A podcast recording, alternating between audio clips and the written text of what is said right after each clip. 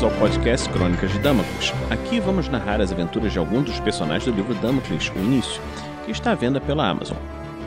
Nos últimos episódios, acompanhamos as aventuras de Gaspar de Guzmão, o Cascadora de Bragança. Aqui conheceremos Peter e Learbag, dois piratas que vivem grandes aventuras juntos. Episódio 5 Piratas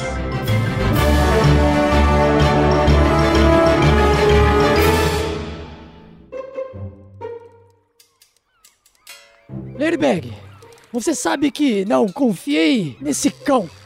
Eu sei, Peter, mas acho que deve me ouvir. Tommy tem alguma experiência no mar e poderá nos ajudar. Eu sei, mas ainda assim acho que podemos vir a nos arrepender. A acha que vai dar certo? Desde que escute meus conselhos. Ladybag, você sabe que eu sempre escuto os seus conselhos. Como assim? Você quase nunca faz o que eu falo. Eu escuto, mas tomo minhas decisões. Por isso perdemos o time. Como eu ia saber que naquelas águas iam ter tubarões? Eu avisei que poderiam ter e agora acho que vamos precisar de um novo time. Os amigos seguem mais algum tempo discutindo, então se preparam para sair do porto de Bragança. O seu navio, Ocean Strap, está ancorado no porto. É um navio à vela com uma tripulação heterogênea. Learberg recrutou os marinheiros no porto de Bragança, e em virtude de sua própria natureza cosmopolita, traz todo tipo de gente como interessados em se juntar à tripulação. Temos o Marechal, um humano negro, forte e careca, com um copioso bigode e uma cicatriz grande no peito. Ele tem esse apelido pois teria ganho um duelo de um marechal de império, ao Coltrano Clem, que alguns dizem ser um escravo fugido, coisa inaudita, pois os coltranos escravos são normalmente completamente submissos aos seus senhores. Tommy, um jovem humano branco muito pálido e sem uma perna, irmão de Timmy, que morreu no mar e odeia veladamente Peter. Nayara, uma humana morena com fartos cabelos e corpo voluptuoso, mas que já fez muitos pretensos abusadores se arrependerem amargamente. Por fim, a Naresh, um psionico que comprou passagem e pretende seguir com esse grupo. Learberg sabe, não fossem os poderes mentais dele, provavelmente seria roubado e jogado aos peixes. O capitão se chama Finn, um humano de meia idade, com uma extensa barba meio desgrenhada, o rosto branco queimado do sol e uma cabeleira selvagem. Ele possui um animal coltrano chamado Klest, que parece uma mistura entre um papagaio sem penas e um lagarto.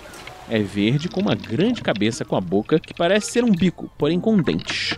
Os olhos são como os olhos dos coltranos e brilham em vermelho. Esse grupo heterogêneo está se preparando para a partida. Vamos, homens! Hey! E donzela? Não é pra tanto. certo, você então aí, Nayara. E todos vocês outros cães, estamos para sair. Já terminaram tudo em Bragança? Pois o nosso capitão tem uma mensagem para todos. Atenção! Obrigado, seu verme imundo! Agora, seus sacos de iscas, vamos arpar! Muitos tesouros nos aguardam! Vamos seguir rumo ao sul. Andem marmanjos e sem a vela! Cuidado com essa corda! Tome, seu filho de uma meia contrana! Você, cabeçudo, saia do meu deck! Vá para o fundo! A não ser que queira usar as cordas! Vamos, homens! E calha a boca, cadela! Estamos no mar! O navio Ocean Strap segue afastando-se das luzes de Bragança. A partida se fez ao final do dia e o sol brilhante já estava oculto no horizonte. O sol sombrio lançando suas trevas pelo mundo. Bragança permaneceu como o único ponto de luz frente a essa escuridão que só se reduziu quando o sol sombrio sumiu no horizonte, trazendo a luz das estrelas da grande nuvem da noite a iluminar o deck do navio. Os ventos eram habilmente coletados pelas velas, manejados com maestria enquanto ele singrava o grande oceano do oeste. Como o rumo era para o sul, a costa do grande continente de Humanitas permanecia sempre visível. Durante o dia, uns cardumes de peixe apareciam e desapareciam nas ondas. Na terceira noite da viagem, uma tormenta parecia se formar. Os ventos aumentavam e tendiam a puxar o navio para a direção do oceano. Somente a habilidade dos marujos impedia que a costa desaparecesse. Na manhã do quarto dia, todos ficaram estupefatos. A costa havia realmente desaparecido de vista. Com mil coltranos capados, onde estamos? Sr. Peter! Diga-me, maldito, o que houve? Acho que os ventos nos empurraram para longe da costa. Eu sei disso, seu verme, mas como? Quem estava no timão ontem à noite? A, a, acho que era o O Tommy. Calha a boca, seu maldito! Matou meu irmão e agora quer me incriminar! Quem era então? Creio que era eu. Com mil tubarões, como deixou isso acontecer, Marechal? Não sei. Eu creio que dormia, não me lembro como isso aconteceu. Então, seu Piltre, você vai ficar na vigia até sairmos dessa! Peter, leve o Tommy para a sala de comando e traga aqui os meus instrumentos! Os dois inimigos vão juntos até a sala do capitão. Tommy toma a frente de Peter e apanha os instrumentos de navegação, empurrando Peter para longe enquanto se afasta com os itens pedidos.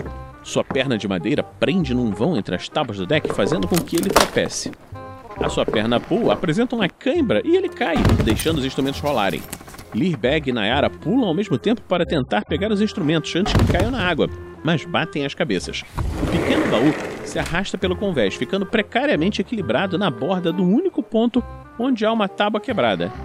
Uma pequena onda move o barco e, apesar do imenso pulo heróico de Clem, que se esforçou para impedir a queda do baú, cai mergulhando nas ondas. Learbag pula, mergulhando no mar atrás do baú, mas, vindo das profundezas, um grande lagostim gigante engole o baú que desce. Learbag mal tem tempo de se virar e nadar para a superfície, assustado com um monstro que pode voltar e o engolir. Ele volta ao convés, molhado e assustado, olhando para os rostos que demonstram dor, revolta medo, vergonha e, e satisfação? O passageiro psiônico parece estar satisfeito com o ocorrido. Isso é muito estranho. Seus filhos de mil tubarões doentes! Como vamos fazer para nos localizarmos? Apesar das tentativas do capitão em acertar o curso do barco, a tempestade continua por vários dias, levando o barco cada vez mais para longe. Eles não têm mais como localizar onde estão. Quando o tempo finalmente limpa e eles conseguem ver os sóis novamente, não fazem mais ideia de onde estejam, apenas que se afastaram muito da costa. Não há mais nenhuma visão de continente algum. No entanto, embora o caminho para o continente certamente seja para o leste, pois o oceano fica a oeste, Peter informa ao capitão. Capitão, há pássaros ou outros animais visíveis a oeste. Estão muito distantes, mas consigo divisá-los. Está certo disso, seu cão? Sim, senhor, capitão. Então, seus filhos de meretrizes contradas, vamos para o oeste! E se você estiver errado, seu peixe de rio, você vai virar comida de lagosta! Aparentemente, a tempestade moveu o barco para muito longe. O grupo de bucaneiros se encontra próximo a uma faixa de terra que cresce à distância. O sol brilhante de Damocles está alto no céu quando começa a divisar uma praia. Essa praia é de uma areia clara, e a vegetação que se apresenta por detrás dela é singular arbustos baixos de cor arroxeada que apinham um terreno de uma cor alaranjada.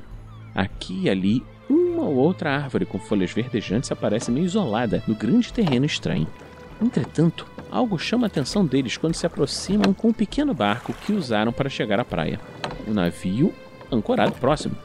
No chão, salpicando areia, várias e várias pedras amarelas apreciam aqui ou acolá com um brilho inusitado à luz do sol brilhante com mil trovões. Isso é ouro!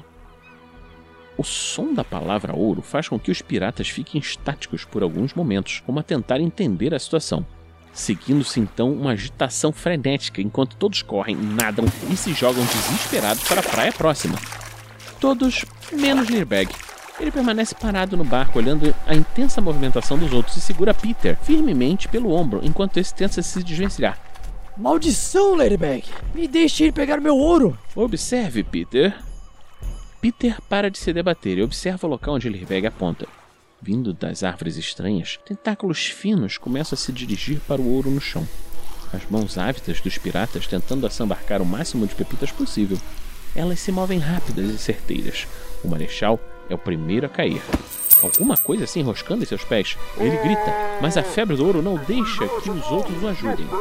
Clem, que parece ser um pouco mais centrado, percebe o perigo e grita para fugirem. Cuidado! Vamos fugir! Vamos! Ele também é preso pelas linhas escuras que deslizam sob a areia da praia. Nayara tem mais sorte e corre, porém logo depois cai num grito de desespero enquanto seus pés são presos por baixo. Tommy é o único que consegue se lançar à água. Ele nada veloz, os tentáculos chegando até a linha da arrebentação, mas não seguindo adiante. Peter ajuda-o a entrar no bote. Learbag, Peter e Tommy olham horrorizados enquanto seus amigos se debatem na areia, implorando por ajuda. Em muito pouco tempo, um insectóide aparece vindo dos arbustos, não parecendo ser considerado pelos tentáculos como uma ameaça. Ele se aproxima dos marinheiros que gritam por socorro e os amarra com algum tipo de corda escura. Logo, mais dois insectóides chegam e levantam cada um um marinheiro e os carregam para dentro da estranha floresta, ignorando o barco. Precisamos fugir daqui! Precisamos fugir! Eles vão vir nos pegar! Você me bateu? Cálice não percebeu que eles pegaram nossos companheiros? Mas eles não nos pegaram! Temos de fugir! Vamos ver o que o capitão acha disso. Eles remam vigorosamente, Tommy olhando de vez em quando para trás com medo. Ao chegarem ao barco, contam os acontecimentos para o capitão e o psionico que ficara com ele. Pelas barbas de concurso, seus dementes! Eles levaram nossos rapazes! E Nayara, Essa ilha é muito perigosa, precisamos sair! não temos con- como controlar o navio, somente nós que restamos. Não ouça, capitão! Nós conseguiremos sim! Eles já devem ter virado comida de insetos! Calha a boca, covarde! Eles precisam de nós! Peter está certo e o senhor não está pensando no ouro. Ouro. Hum. Você tem certeza do que disse? Ouro para pegar nas praias? S- é, sim, muito ouro, com pepitas do tamanho de maçãs. Isso é verdade, Tommy? Sim. Maldição! Isso complica tudo! Creio que posso ajudar. Como seu Crest? Com meus poderes psionicos, creio que posso nos fazer invisíveis para esses insectoides. Com mil tubarões! Se você realmente pode fazer isso, vamos ficar ricos, meu rapaz! Sim, mas exijo que salvemos nossos companheiros. Precisamos encontrá-los. Precisamos deles para levar o navio. Maldição! E pense só no ouro. O capitão coça a barba e, por fim, dá uma risada falando. Pode ser que funcione. Vamos lá resgatar aqueles mexilhões e ficar ricos, rapazes! Fleabag sorri. A ganância pode vir a ser o único meio de salvarem seus companheiros de um possível terrível destino. Mas ele não deixa de reparar a forma pela qual os olhos de Naresh, o psionico, parecem se esquivar do olhar dele, como se estivesse tentando esconder algo.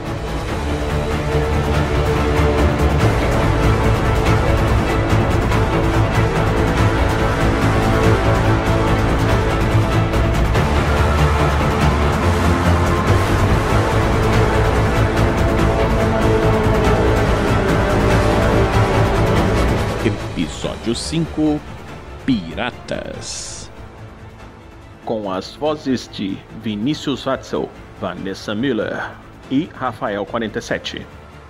Músicas por Kevin MacLeod, Epic Soul Factory, Ezieto e Ross Bogdan. Edição Alan Polar. Revisão Vinícius Watzel, Rafael 47 e Pedro Quitete numa produção RPG Next.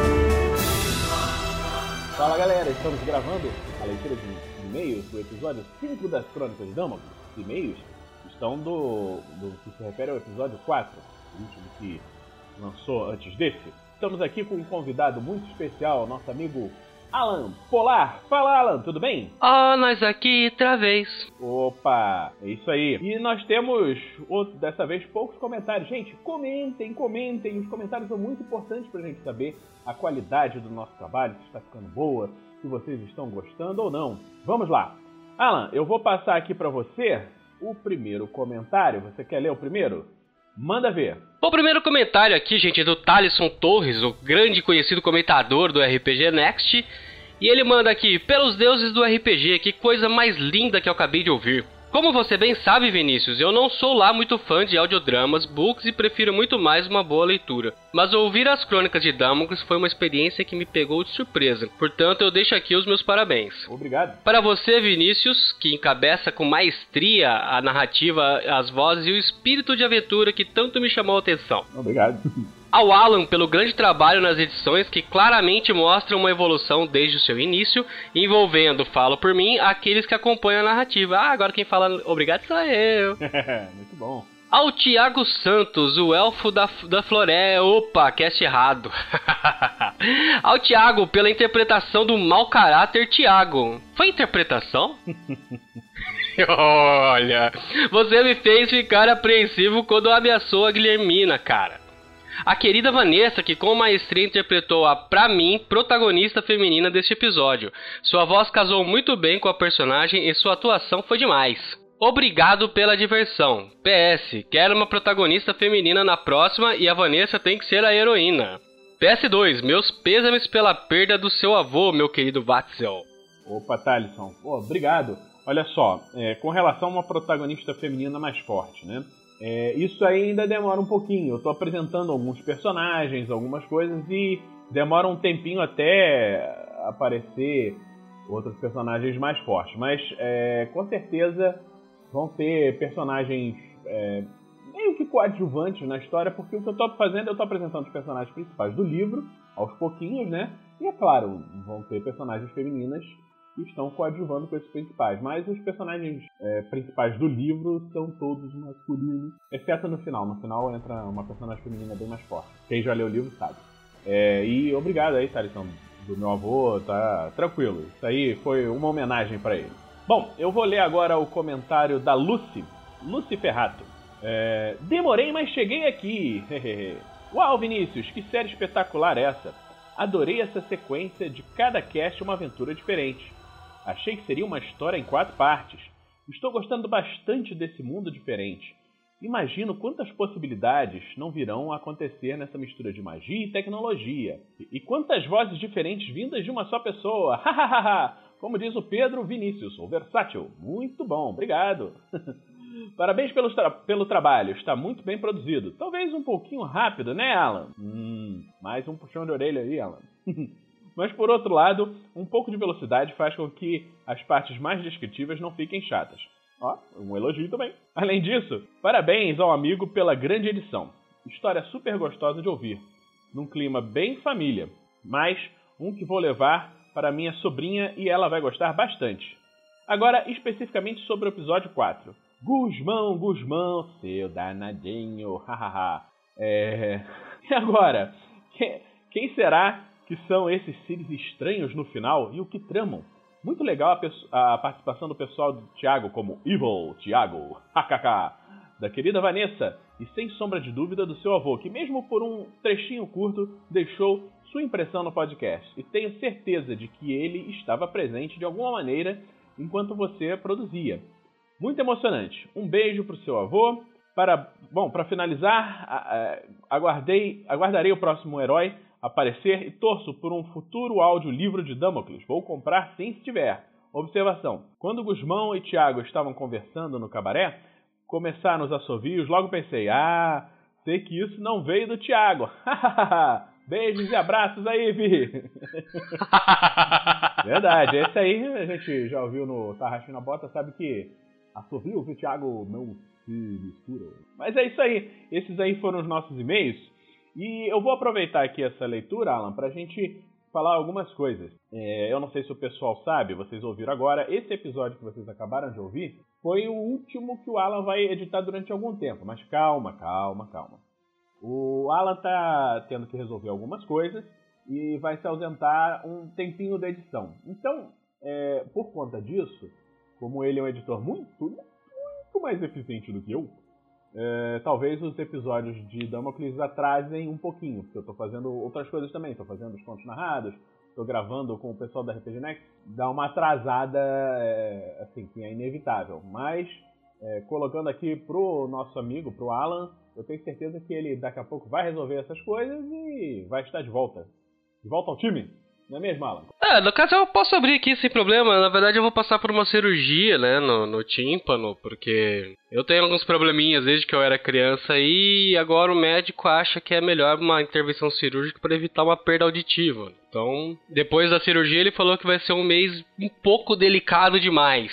Então ele falou que esse tempo pode, pode variar e que não é bom eu abusar do tímpano. Então, infelizmente, edição, gente, não é só né, mexer nas barrinhas. Você tem que ouvir o que você está fazendo.